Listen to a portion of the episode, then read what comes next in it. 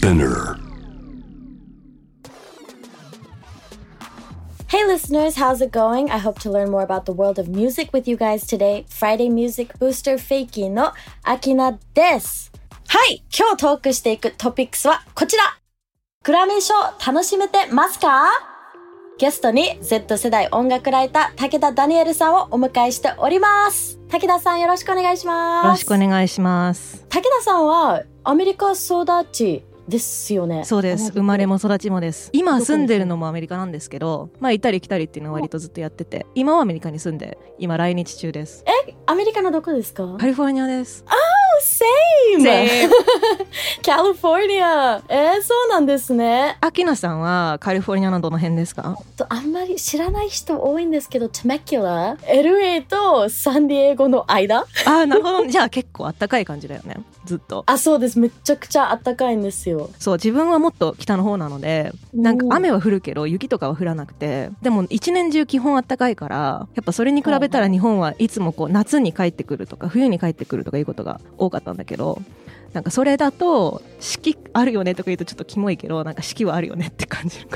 東京はもう無限にやることあるから、遊ぶこともあるし、食べ物もめっちゃ美味しいし、そうですね。カリフォルニアだとあの food trucks food trucks がすごい有名で美味しいですよね。まあ LA とか行くとね、あるけどね、タコスとかね、ブリトスとかだよね。あー、 yesグラミー賞の話をたくさんしていきたいと思うんですけれども、まずは、グラミー賞ってまず、何ですか？まあ、一応その世間的には世界最高峰の音楽賞と呼ばれている賞で例えばそのグラミー賞を受賞した人とかはもちろん経歴に入れるしもうすごい権威ある賞ですよね。で、まあ、毎年授賞式があって前の年にリリースされた楽曲が対象となっています。でグラミー賞っていうのを主催しているレコーディングアカデミーっていうのがあってそれは米国内12州に支部があってそのレコーディングアカデミーの会員の投票によって選考されます。で一応名目上は売り上げに関わらず優れたアーティストに賞を与えるという仕組みでアーティストだったりとかレーベルとかが曲を submit してそれがこういろんな投票のラウンドによって最終的に残った曲だったりとか、アーティストとかが、まあ、ノミネートされて最終的に選ばれるっていう感じですよね。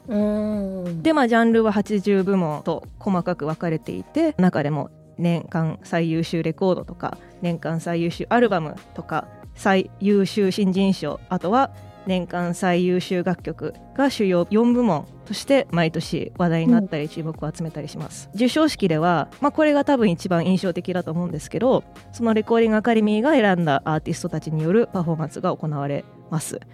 まあ、あとは受賞者たちがスピーチをすると、まあ、それがいつも話題になったりとか、まあ、毎回こうドラマがあったりとかするっていうのを知ってる人も多いかもしれません。うーん。じゃあ本当にもう音楽大好きな人たちはこれ絶対に見てますよね。そうねやっぱりその自分の推しのアーティストが今年はグラミーにノミネートされるのかとかあとはその自分が推してるアーティストだったりとかそのこの人は絶対取るべきだって思う人が受賞するかしないかとかで毎年こうファンが揉めるみたいなのは恒例ですよ。いや、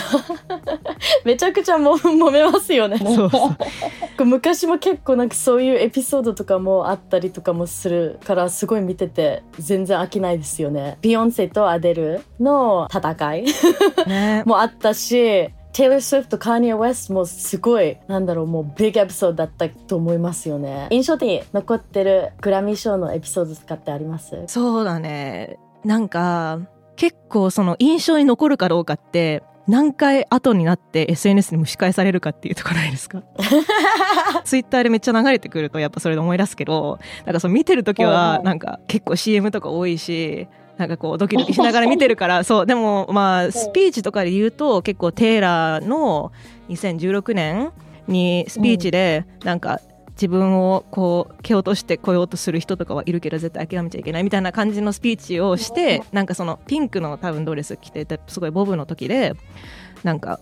いいこと言ってるなって思ったけどなんか後からいやあれはなんかカニエに対する。隠れたこうメッセージだみたいなことがすごい言われたりとかしてはいはい。そうやってドラマが生まれるのだなって思ったよね。確かに。あの、音楽もすごい楽しめれるんですけど、やっぱりそのスピーチとかも、インスピレーショナルスピーチもあって、うんうんそうあと最近だと、えっと、テイラーがグラミー、まあ、受賞した時になんかこうプロデューサーとかがみんな出てきて、まあ、そういうプロデューサーとかもみんな連れてくるアーティストとかもいて、まあ、そういう時にこう裏方とかも見られるのはすごく自分は音楽業界で働いてる人としてはすごく好きだったりする。うんはいはいはいでグラミー賞っていつから始めたんですか？結構昔からあのずっとやってる1959年に始まっていて、はい。そうすごい昔ですよね。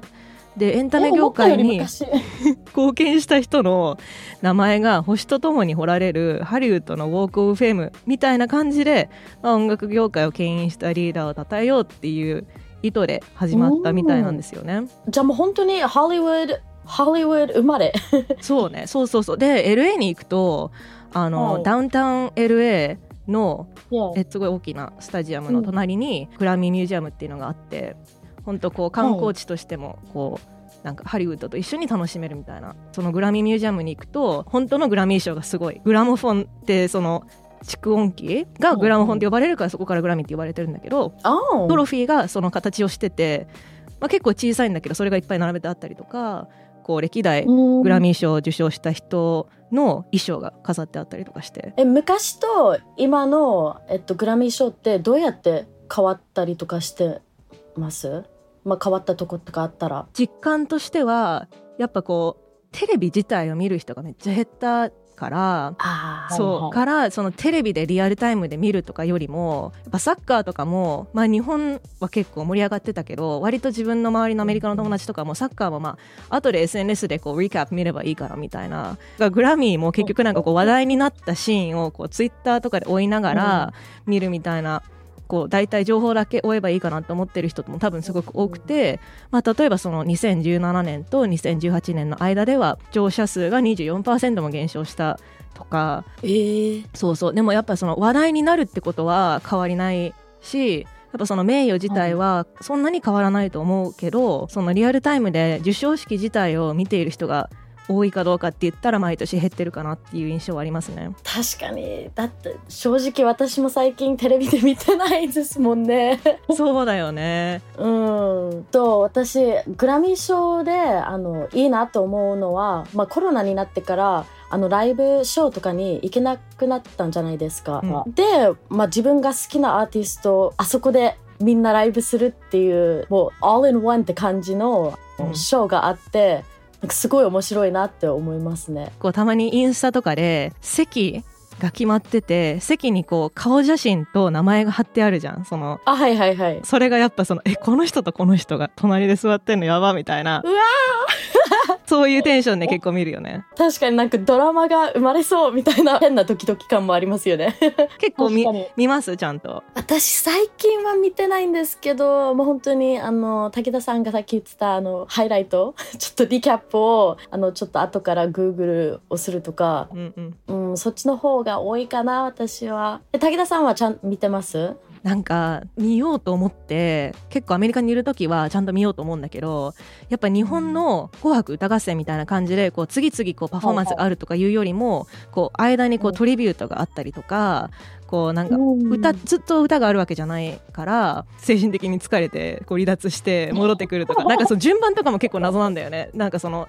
どの順番で誰が表彰されるかとかあとまあ結構その自分はそのインディー系とかメインストリームだけじゃないのも興味あるけどいわゆる知名度の低い部門とかは始まりの時間にめっちゃ最初の方にされて放送されないとかもあって。うん。そうそう。レッドカーペットは放送するけどとか。はいはいはい。なるほどですね。え一番見てて面白いなっていうなんか武田さん的には一番見てて楽しいと思うとこはどこですか？まあ、やっぱそのどのパフォーマンスが選ばれるかっていうのはその、ね、ノミネートされた人全員がパフォーマンスできるわけじゃないしかといってその、うんうん。なんか受賞する人がパフォーマンスするってわけでもちろんネタバレになるからならないしなんかそういう中ではいはいなんかどういう演出をするのかとか結構こうんうコラボしたりすることもあるしなんかそういうのは結構もちろん好きですね。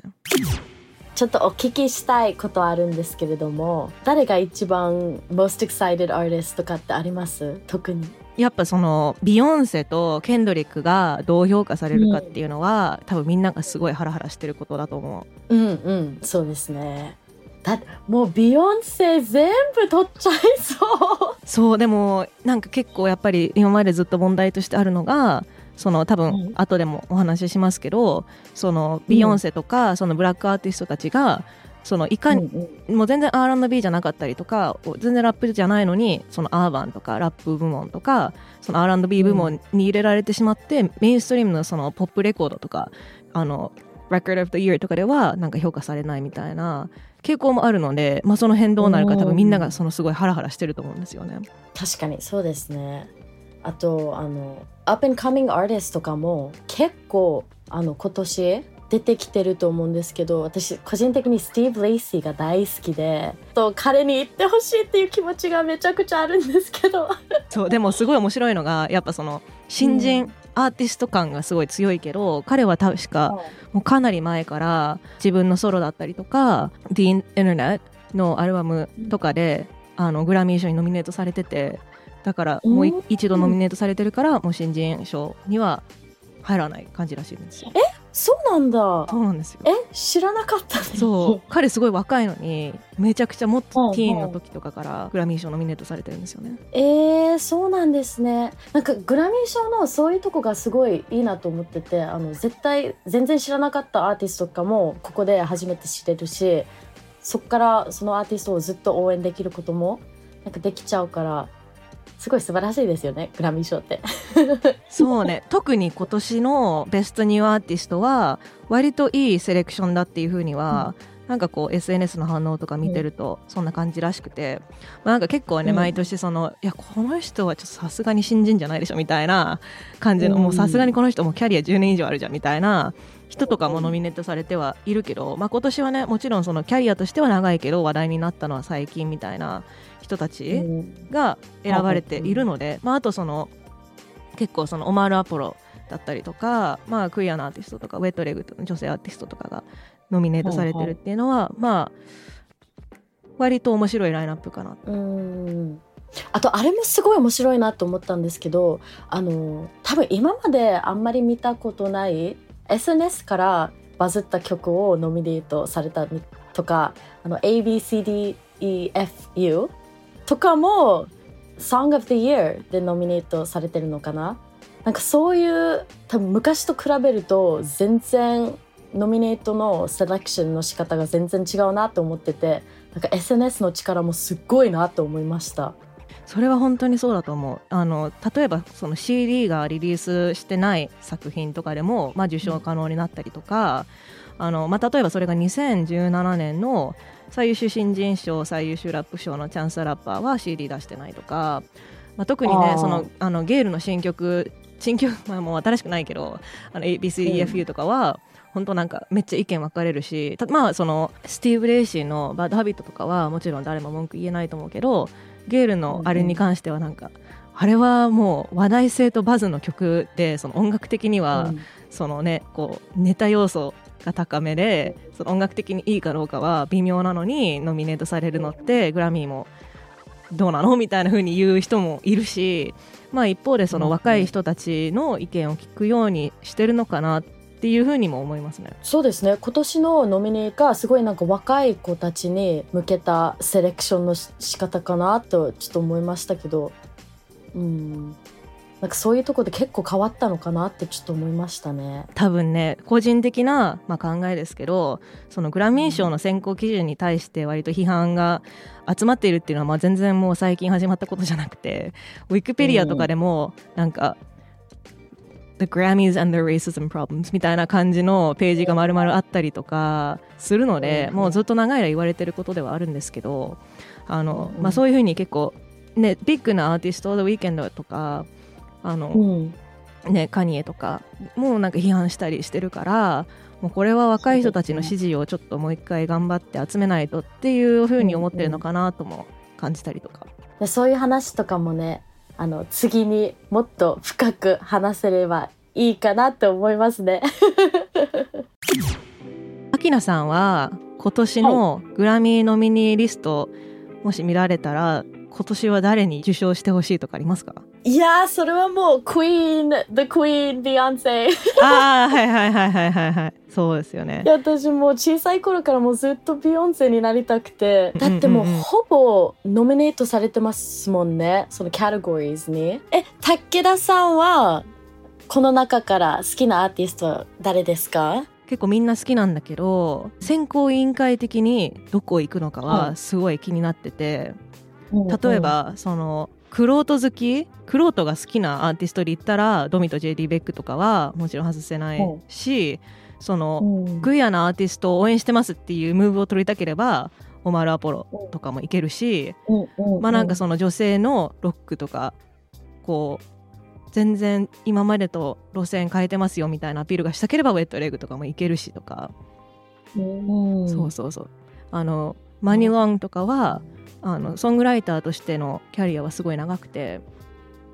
最近結構チャートですごい上の方に来てる R&B のシンガーだったりとか音楽的にはすごいダイバースな感じ。そうです。なんか見た感じ。名前は知ってるんですけど曲とかはそこまで細かく聴いてないアーティストばっかなので私もこのリストを見てちょっとめちゃくちゃ気になりました。ねねなんかまたディグれる機会にもなりますよね、確かにそうですね。え武田さんってあのどのジャンルが一番好きですか？どういう曲が？なんかもともとは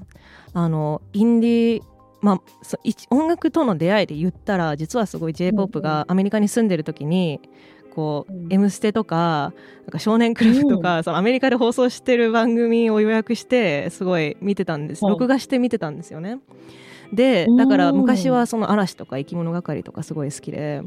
もうザ・ジェなんか黄金時代 j p o p みたいな気持ちで聞いてて、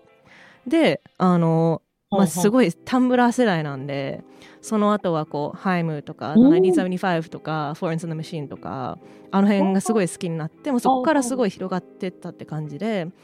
でも実はその R&B とかヒップホップとかはそのあんまりなんかそらあの周りも聞いてなくて逆にこううん。日本でアーティストと仕事する上で必要だなって思ってめっちゃディグったら自分が一番好きなのってこれじゃんってなってもう最近はこうネオソウルとか R&B とかその辺が一番好きかなってあとまあジャズとかも最近聴くようにしてたりとか。そうなんですね。えでもあれいいです。嵐とかってあのグラミー賞とかに出てきたらもう最高じゃないですか？確かにそうなんかねその日本 representation そうそうなんか日本のアーティストがとかそのこういわゆる欧米圏以外のアーティストが進出するにはどうしたらいいんだろうみたいなのももちろん毎年話題になるしね、うんそうですね。なんかもっと日本の音楽もこういうグラミー賞みたいなとこでね広げていけたら最高ですね。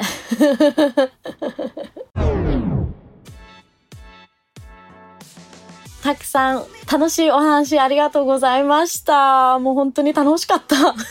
でグラミー賞また細かくまたもう一回話していきたいですね。話していきましょう。え次回も武田さんをゲストにお迎えしてグラミー賞について語っていきたいと思います。よろしくお願いしよろますしくお願いします。Friday Music Booster は毎週金曜日にニューエピソードが配信されます。スピナーのほか、Spotify、Apple Podcast、Amazon Music など主要なリスニングサービスにてお聞きいただけます。ハッシュタグは、ハッシュ、フライデーアンダーバーミュージックアンダーバーブースター。メッセージの宛先は概要欄にあるメッセージフォームのリンクからお願いします。また今回紹介した楽曲のリンクを概要欄にまとめておきました。チェックしてみてください。Thank you for listening. This was Akina. Bye!